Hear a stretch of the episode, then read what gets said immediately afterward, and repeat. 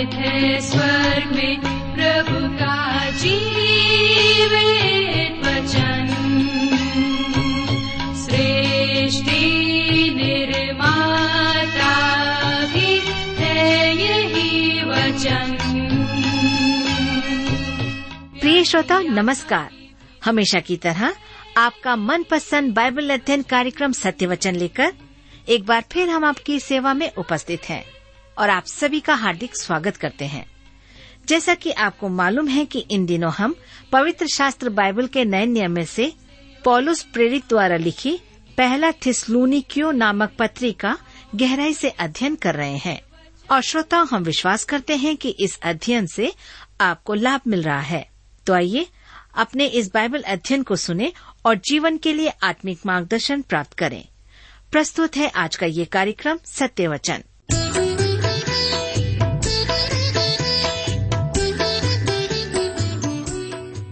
प्रिय मित्र, प्रभु यीशु के पवित्र और मधुर नाम में आप सबको मेरा नमस्कार। मैं कुशल पूर्वक हूं और मुझे आशा है कि आप सब भी परमेश्वर की निकटता में रहते हुए आनंदित हैं और आज फिर से परमेश्वर के वचन में से सुनने और सीखने के लिए तैयार बैठे हैं। मैं आप सभी श्रोता मित्रों का इस कार्यक्रम में स्वागत करता हूं, विशेष करके अपने उन सभी नए मित्रों का भी जो आज पहली बार हमारे इस कार्यक्रम को सुन रहे हैं। मैं आप सबको बताना चाहता हूं कि हम इन दिनों बाइबल के नए नियम में से पहला थिस्सलुनीकियों की पत्री का अध्ययन कर रहे हैं जिसे पौलुस ने लिखा है। हमने प्रस्तावना में देखा था कि पौलुस की सेवा के तीन पक्ष थे, माँ का, पिता का और भाई का। अब हम उसमें से माँ का पक्ष देखेंगे कि वह कैसे उन्हें ढाढ़स बंधाता है। लेकिन इससे पहले आइए हम सब प्रार्थना करें और परमेश्वर से सहायता मांगे। हमारे जीवित और सामर्थ्य पिता परमेश्वर, हम आपको धन्यवाद देते हैं आज के सुंदर समय के लिए, आपके जीवित वचन के लिए जिसके द्वारा से आप हमसे बोलते और बातचीत करते हैं। जब हम आपके वचन में से सीखना चाहते हैं, हमारी प्रार्थना है कि आप हमारे प्रत्येक श्रोता भाई बहनों को अपनी बुद्धि, ज्ञान और समझ प्रदान कीजिए ताकि हर एक भाई बहन जब आपके वचन को सुने तो आपका वचन उनके हृदयों से बोलने और बातचीत करने पाए। पिता परमेश्वर, हमारी प्रार्थना उन भाई बहनों के लिए है जो बीमार हैं, निराश हैं, चिंतित हैं, तनाव और दबाव में हैं, आर्थिक परेशानियों में हैं। आप उन्हें अपनी शांति दें, उनकी सहायता करें। आज के अध्ययन के द्वारा आप उनसे बोले और बातचीत करें। प्रार्थना अपने उद्धारकर्ता प्रभु यीशु के नाम से मांगते हैं, आमीन।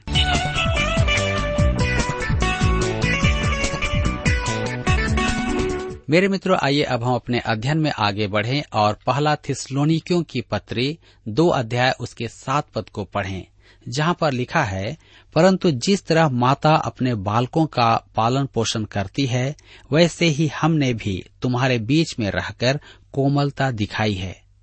वह उनके लिए एक माँ मुर्गी के समान था। यह थिस्सलुनीके के कलीसिया के साथ उसके व्यवहारिक संबंधों की अभिव्यक्ति है।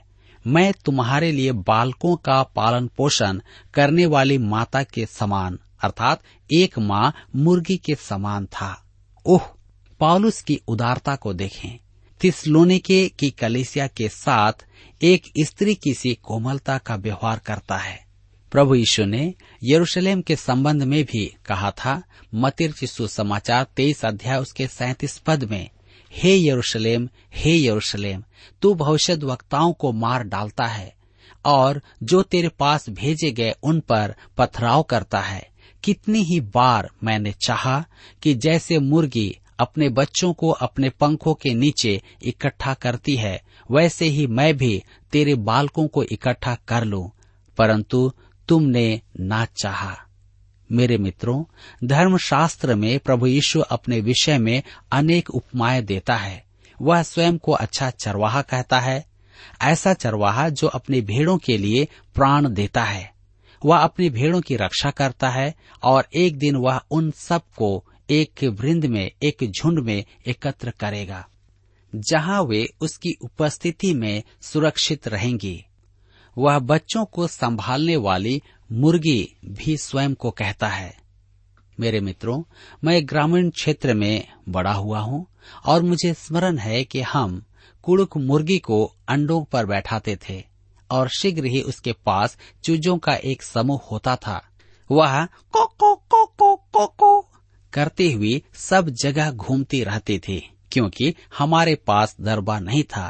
वह मुर्गी अपने बच्चों को लेकर एक किलोमीटर के क्षेत्र में घूमती रहती थी और फिर उन्हें कोको कोको कोको कोको को करती घर लौटा ले आती थी क्योंकि वर्षा आरंभ हो जाती थी। यदि वे घर पहुंचने में सफल नहीं होते तो वह उन्हें अपने पंखों में छिपाकर उनकी रक्षा करती थी।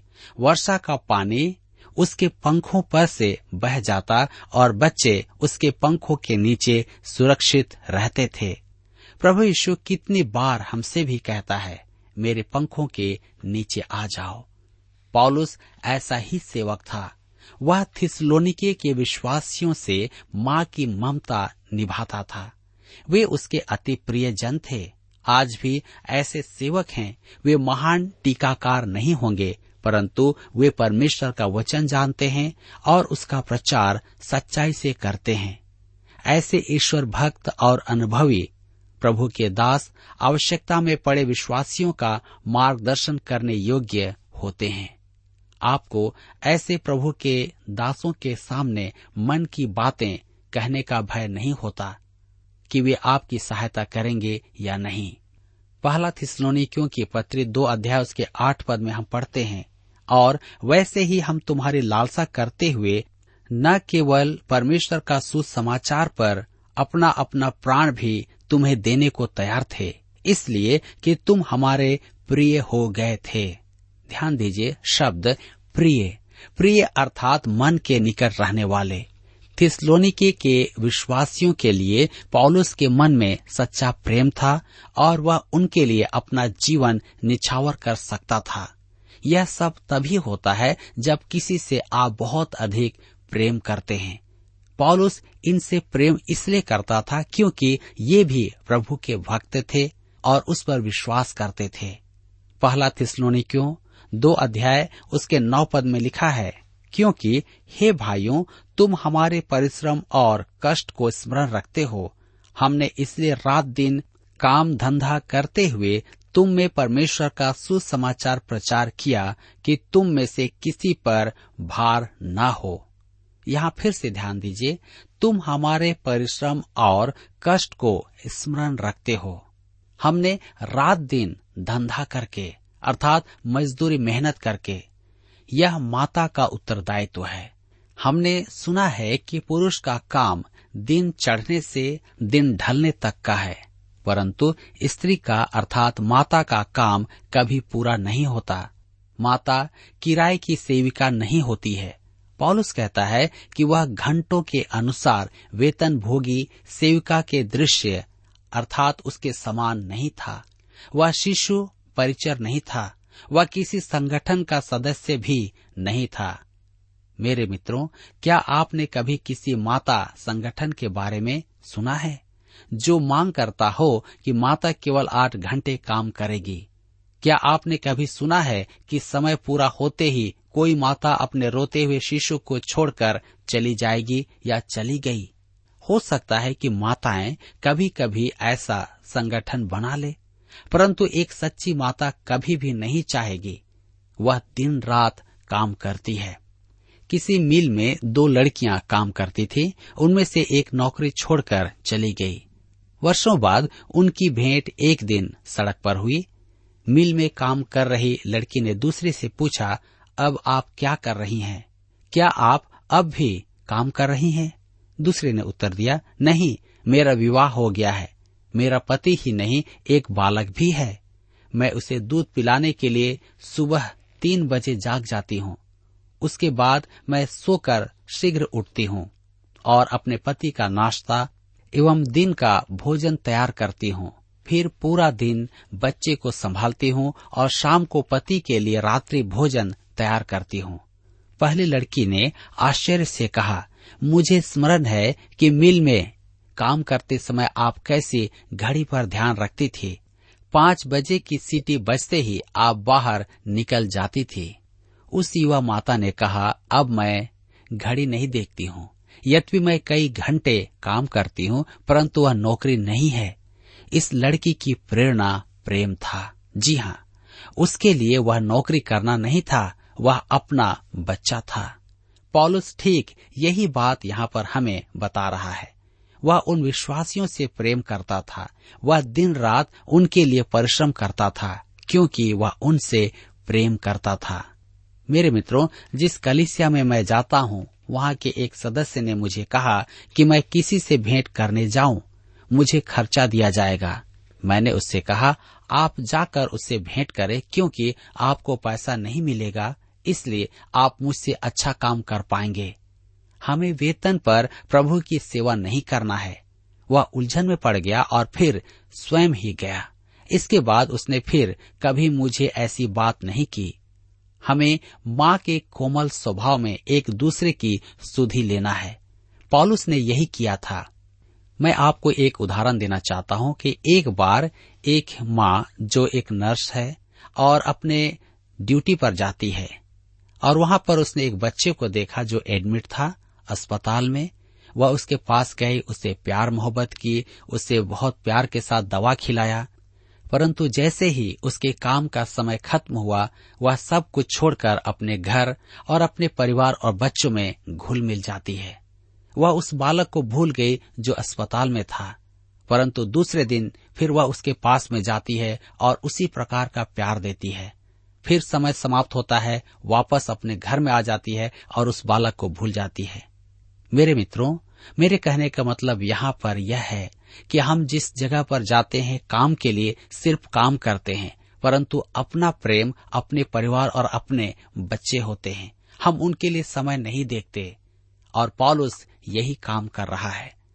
हम आगे देखते हैं कि पौलुस की सेवा का पिता पक्ष, अब हमने देखा है माता पक्ष, अब हम देख रहे हैं पिता पक्ष और उसका निर्देशन। पहला थिस्सलुनिकियों की पत्री दो अध्याय उसके दस पद में हम पढ़ते हैं, तुम आप ही गवाह हो और परमेश्वर भी गवाह है कि तुम विश्वासियों के बीच में हमारा व्यवहार कैसा पवित्र और धार्मिक और निर्दोष रहा है। तुम आप ही गवाह हो। पौलुस उस बात की चर्चा कर रहा है जो वे जानते थे कि सच है। देखिए उनके मध्य कैसा व्यवहार करता है, पवित्र। वह परमेश्वर की दृष्टि में सावधानी पूर्वक कर्तव्य निभा रहा था। यही पवित्र जीवन है। धार्मिक, उसने अति सावधानी पूर्वक अपना कर्तव्य निभाया। पौलुस का परमेश्वर और मनुष्य दोनों के प्रति एक उत्तरदायित्व था और उसने दोनों ही को बड़े निष्ठा के साथ एवं कर्मठता से निभाया। मैं अनेकों के मुंह से समर्पित विश्वासी शब्द सुनता हूँ। यदि आपको समर्पित विश्वासी होना है तो आपको परमेश्वर के समक्ष पवित्र जीवन जीना होगा क्योंकि परमेश्वर पवित्र है। परमेश्वर को देखें, घड़ी को नहीं। आप अपने अधिकारियों के सामने ही काम करके उन्हें न दिखाएं, परंतु आपको हर समय काम करना है क्योंकि परमेश्वर हर समय देखता है। आराधना में आगे जाना, आंसू बहाना और किसी को आपके लिए प्रार्थना करने के लिए प्रेरित करना आदि से आपका जीवन समर्पित नहीं होगा। जी हाँ, आपका अधिकारी आपके बारे में क्या सोचता है? यदि आप विद्यार्थी हैं तो आपका शिक्षक आपके बारे में क्या सोचता है? यदि आप आलसी हैं तो आपका समर्पित जीवन नहीं है। समर्पित जीवन पवित्र है जो सदैव परमेश्वर की उपस्थिति में रहता है। हम आगे देखते हैं निर्दोष, अर्थात पौलुस और उसके साथियों पर कोई किसी प्रकार का दोष नहीं लगा सकता था क्योंकि वे निर्दोष थे। इसका अर्थ यह नहीं कि उन्होंने उस पर दोष नहीं लगाया, उन्होंने उस पर दोष लगाए परंतु दोष सिद्ध नहीं हुए। मनुष्य आपके बारे में बुरी बुरी बातें कहेगा, परंतु महत्वपूर्ण बात तो यह है कि सुनिश्चित करें कि आपके विरुद्ध उठने वाली बातें सच न हो। पौलुस और उसके साथियों का जीवन पवित्र था। मेरे मित्रों, पवित्र जीवन ही देखा जाता है, परंतु आपके उद्धार से इसका कोई संबंध नहीं है। आपके आसपास उपस्थित गण जो आपके नजदीकी हैं, उसके लिए इसका बड़ा महत्व है क्योंकि वे आपको देख रहे हैं कि आपका जीवन क्या है। पहला थिस्सलुनीकियों की पत्री दो अध्याय उसके ग्यारह पद में पौलुस कहता है, तुम जानते हो कि जैसा पिता अपने बालकों के साथ व्यवहार करता है, वैसे ही हम भी तुम में से हर एक को उपदेश करते और शांति देते और समझाते थे। उपदेश करते, इसके यूनानी शब्द का अर्थ है एक ऐसा मनुष्य जो आपके साथ हो कि आपकी सहायता करे, आपसे विनती करे और आपको गलतियों का बोध करवाए। यही शब्द पवित्र आत्मा के लिए काम में लिया गया है। आपको स्मरण होगा कि यूहन्ना रचित सुसमाचार सोलह अध्याय उसके सात से ग्यारह पद में प्रभु यीशु ने अपने अनुयायियों से कहा था कि वह पवित्र आत्मा भेजेगा जो संसार को पाप, धार्मिकता और न्याय का बोध करवाएगा। मेरे प्रियो, मैंने हमेशा यही सोचा है कि सुसमाचार पवित्र आत्मा के सामर्थ्य में नहीं सुनाया जाता है। सुसमाचार प्रचार ऐसा हो कि पवित्र आत्मा मनुष्य को पाप का बोध करवाए। इसका अर्थ है कि वह मनुष्य को पाप, धार्मिकता और न्याय का बोध करवाए। सुसमाचार के संदेश में ये तीनों बातें होती है, और जब तक मनुष्य इस बात को नहीं समझ जाता कि वह पापी है तो क्यों कर वह परमेश्वर की ओर फिरेगा। आगे हम देखते हैं शांति देते। इसका अर्थ वह नहीं जो आज हम समझते हैं। हमने प्रेरित के माता पक्ष में इसका अर्थ देखा था।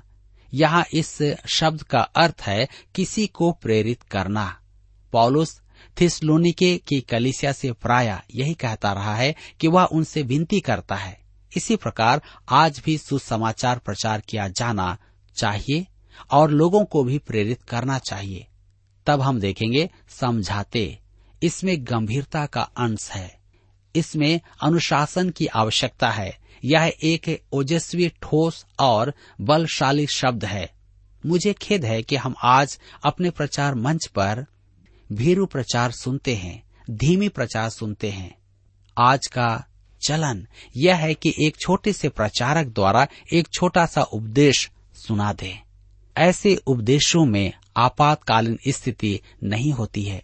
किसी ने मुक्त विचारक कलीसिया की आराधनालयों में परिभाषा देकर इस प्रकार से कहा, एक दब्बू प्रचारक एक दब्बू कलीसिया में प्रचार करके उन्हें और अधिक दब्बू बनने की प्रेरणा देता है। ओह मेरे मित्रों, यह तो वास्तव में उबाऊ करने वाली बात है। मेरी पत्नी कहती है कि मैं ईस्टर के पर्व पर अपनी दैहिक लालसा पूरी करता हूँ, क्योंकि मैं मुक्त विचारकों के पुनरुत्थान संबंधित प्रचार समाचार पत्रों को पढ़कर हंसता हूँ। उन्हें इस दिन प्रचार करने में समस्या होती है और मैं उनकी इस असुविधा पर हंसता हूँ। एक प्रचार का विषय था, ईस्टर फूलों का समय है। ओह, क्या आप नहीं सोचते कि यह एक सामर्थी उपदेश है? इसमें संदेह नहीं कि ऐसे उपदेश सुनने के कारण ही पवित्र जनों की ऐसी दुर्दशा है, क्योंकि उन्हें तो पानी मिलाया हुआ सूप पिलाया जाता है। एक महान प्रचारक ने कभी कहा था, कुछ उपदेशों में तो इतना भी सुसमाचार नहीं होता कि एक बीमार टिड्डे के लिए सूप बन जाए। इसके विपरीत प्रेरित पौलुस की सेवा कैसी महिमामय थी। पहला थिस्सलुनीकियों की पत्री दो अध्याय उसके बारह पद में हम पढ़ते हैं कि तुम्हारा चाल चलन परमेश्वर के योग्य हो जो तुम्हें अपने राज्य और महिमा में बुलाता है। ध्यान दीजिए, योग्य। पौलुस ने इफिसुस की कलीसिया को भी यही लिखा था।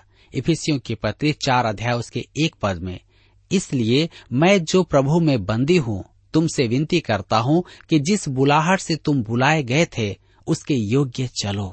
परमेश्वर ने पवित्र जनों को अपने राज्य में आमंत्रित किया है जो सहस्त्र वर्षीय प्रभु राज है और महिमा में अर्थात अनंत राज्य में। दूसरे शब्दों में परमेश्वर की महान योजना और उद्देश्य का परिदृश्य समझो। अनंत जीवन के प्रकाश में जियो। पहला थिस्सलुनीकियों की पत्री दो अध्याय उसके तेरह पद में लिखा है, इसलिए हम भी परमेश्वर का धन्यवाद निरंतर करते हैं कि जब हमारे द्वारा परमेश्वर के सुसमाचार का वचन तुम्हारे पास पहुंचा तो तुमने उसे मनुष्यों का नहीं परंतु परमेश्वर का वचन समझकर और सचमुच यह ऐसा ही है ग्रहण किया और वह तुम विश्वासियों में जो विश्वास रखते हो प्रभावशील है। अब यह सुसमाचार प्रचार का दूसरा पक्ष है। वह तो उनसे पहले ही कह चुका था, पहला थिस्सलुनीकियों की पत्री एक अध्याय उसके पांच पद में, हमारा सुसमाचार तुम्हारे पास न केवल शब्द मात्र ही में वरन सामर्थ्य और पवित्र आत्मा में और बड़े निश्चय के साथ पहुंचा है। सुसमाचार प्रचार इसी प्रकार किया जाना चाहिए। मैं जब किसी प्रचारक की आलोचना सुनता हूं, तो आलोचकों से कहना चाहता हूं, यदि किसी प्रचारक का प्रचार सामर्थ्य रूप में सुसमाचार प्रसारण है तो उसे परमेश्वर का वचन मानकर स्वीकार किया जाना आवश्यक है। आप परमेश्वर का वचन कैसे ग्रहण करते हैं? क्या आप उसे परमेश्वर का वचन मानकर ग्रहण करते हैं या आपको सुनकर क्रोध आता है? क्या आपकी गर्दन के बाल खड़े हो जाते हैं? मेरी सेवा के संपूर्ण समय में ऐसा ही हुआ है कि दो बार मेरे प्रचार के बाद एक मनुष्य मेरे पास आया और पूछा कि क्या प्रचार करते समय मेरे मन में उसका विचार था। सच तो यह है कि मैं जानता भी नहीं था कि वे वहां उपस्थित थे। वे अपने आप को महत्वपूर्ण समझने लगे थे, जो उचित मानने योग्य नहीं था। यहाँ मुख्य बात तो यह है कि वे परमेश्वर के वचन को परमेश्वर का वचन नहीं मानते थे। मेरे मित्रों, वचन का प्रचार ऐसा हो कि वह परमेश्वर का वचन है और ग्रहण भी ऐसे ही किया जाए कि वह परमेश्वर का वचन है। और मेरे प्रियो, यदि आप वचन को इस रूप में ग्रहण करेंगे तो वह आप में कार्य कर पाएगा और आपके लिए आशीष का कारण बनेगा। अन्यथा आपका आराधना में उपस्थित होना समय की बर्बादी ही है, क्योंकि इससे आपको कोई लाभ नहीं होगा। आप शरीर में तो उपस्थित हैं, परंतु आप अपने आत्मा में कहीं और हैं। पौलुस इस बात को हमें स्पष्ट करता है कि आप परमेश्वर के वचन को सचमुच में परमेश्वर के वचन के रूप में ग्रहण करें। आज दुख की बात तो यह है कि कई कलीसियाओं में लोग परमेश्वर के वचन को एक आम वचन के रूप में ही लेते हैं। वे इस बात को स्वीकार नहीं करते कि यह परमेश्वर का वचन है, जबकि वे अपने आप को एक मसीही और विश्वासी कहते हैं। मेरे मित्रों, आज इस वचन के प्रकाशन में हम अपने आप को जांच करके देखें कि मेरा और आपका विश्वास परमेश्वर के वचन के प्रति क्या है। क्या हम सचमुच में परमेश्वर के वचन को आदर देते हैं? यहाँ पर आज हमारे अध्ययन का समय समाप्त होता है और मैं विश्वास करता हूँ कि आज के इस अध्ययन के द्वारा आपने अवश्य ही अपने जीवन में आत्मिक लाभ प्राप्त किया है। प्रभु आप सबको आशीष दे।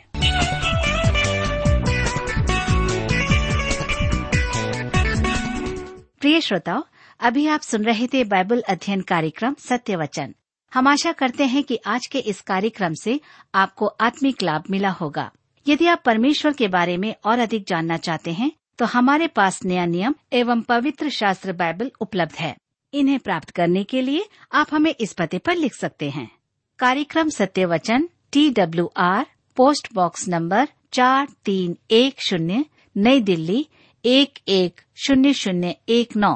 पता एक बार फिर सुन लीजिए। कार्यक्रम Satyavachan, T W R, post box number four three one zero, new Delhi one one zero zero one nine. और हाँ श्रोताओं, याद रखें कि पत्र लिखते समय आपका नाम और पता साफ साफ लिखा होना चाहिए। इसके अलावा आप हमसे टेलीफोन के माध्यम से भी बातचीत कर सकते हैं, जिसमें हमारे काउंसलर या सलाहकार आपको सलाह देंगे। तो नोट कीजिए, हमारा मोबाइल नंबर नौ नौ पाँच आठ आठ दो शून्य चार एक चार। याद रखें double nine five eight eight two zero four one four. और हमारा दूसरा नंबर है zero nine six five one four double three three nine seven. याद रहे शून्य नौ छः पाँच एक चार तीन तीन तीन नौ सात। इसके अलावा आप हमसे ईमेल के द्वारा भी संपर्क कर सकते हैं। हमारा ईमेल आईडी है Hindi T T B at T W R dot I N, Hindi T T B at T W R dot I N. श्रोताओ, इस कार्यक्रम को आप हमारे वेबसाइट रेडियो आठ आठ दो डॉट कॉम पर भी सुन सकते हैं। इस वेबसाइट रेडियो आठ आठ दो डॉट कॉम के बारे में अपने मित्रों को भी सूचित कर दें। और अब इसी के साथ हमारे कार्यक्रम का समय यहीं पर समाप्त होता है। अगले कार्यक्रम में आपसे फिर मुलाकात होगी। तब तक के लिए हमें आज्ञा दीजिए। नमस्कार।